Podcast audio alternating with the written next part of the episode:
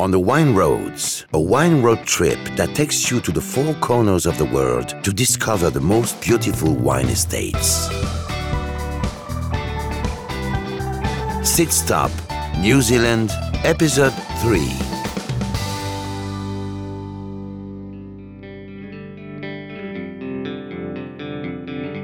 I leave Chris to his delicious talents, feeling conquered by the mild blend of cuisine of the sea and the wine from the coast. I now continue my voyage towards the second big island of New Zealand. Everyone I've met on this trip has told me about this crossing between the country's two big islands as three and a half hours of pure magic, and I'm not disappointed. The scenery is magnificent. The mountainous coast changes shape every minute, offering new perspectives each time. The Marlborough Sounds, a string of islands, reveal majestic fjords and conjure up new roads of discovery. At the end of this crossing, the little town of Picton will be my entrance to the Marlborough Valley, the most prestigious wine growing region of the country.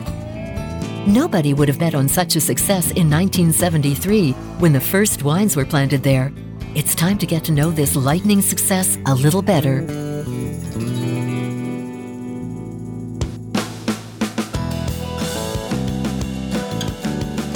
For the first time since I started out on this wine route, it's raining. I see it more like a wink of destiny as I'm on my way to Cloudy Bay, without any doubt the most renowned estate of the Marlborough Valley.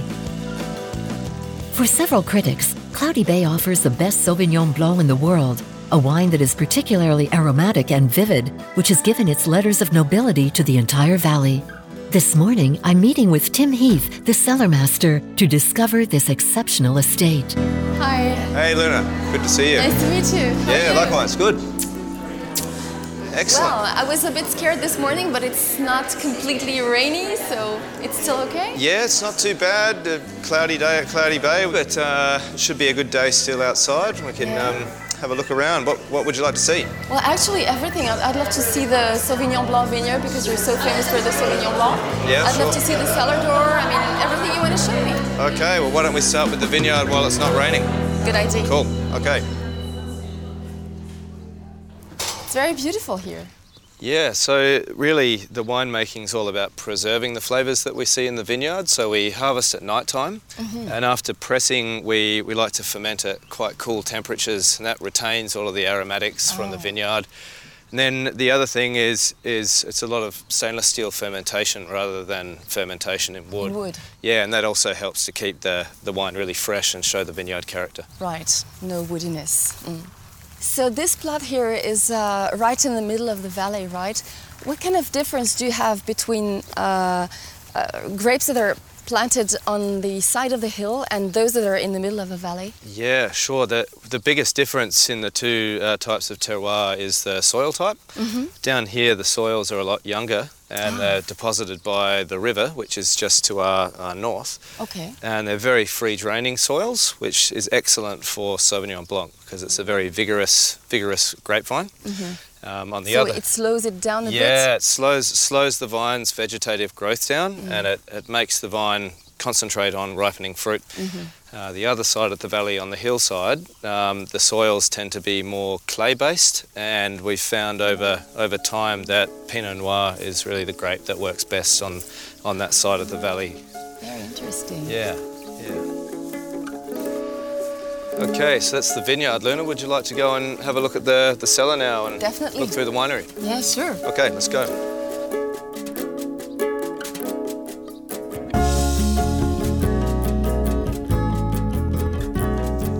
Uh, do the numbers on the tank correspond to parcel numbers or? No, that is the tank number, but that's a good question. In each tank, we put a separate batch of grapes uh-huh. from an individual vineyard block, and we vinify that separately the whole way through the, the process. Okay.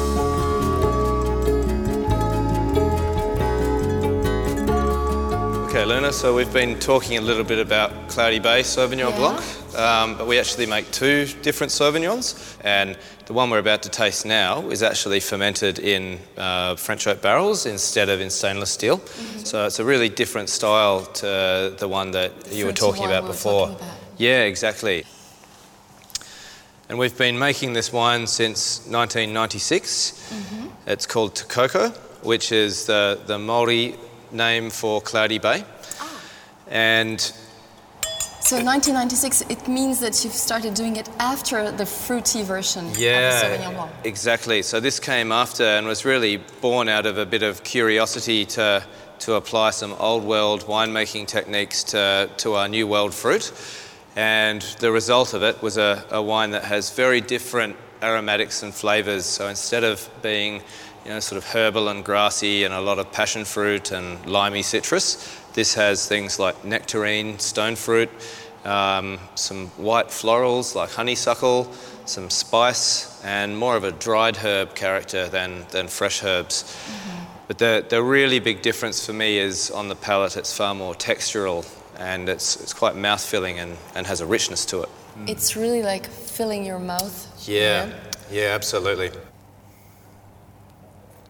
And uh, do your grapes all come from your own vineyard, or do you also buy some grapes from other producers? Yeah, good question. So we have five of our own vineyards. And alongside of that, we have a group of growers that have been growing with us for a long time. Um, another little known fact about Cloudy Bay in 1985, when we made our first wine, we didn't actually have any of our own vineyards bearing any fruit. So that all came from grower fruit. And those growers are still part of our, I guess, extension of our own estate. Okay, nice. Family like, yeah. Cheers. Yeah, cheers. Thank you.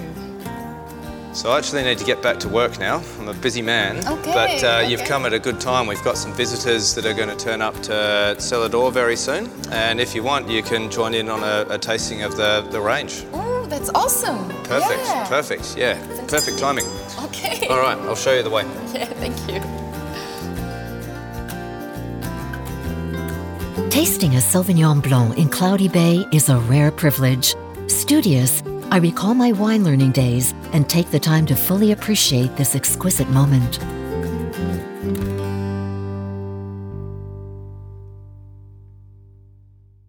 On the Wine Roads, from a documentary series directed by Eric Michaud with Luna Sands and François Montagu. Sound editing, Agathe Leroux and Guillaume Sulpi, and mixing, Thomas Gabriel. Music by My Music Library and Angle, the An Interscope production.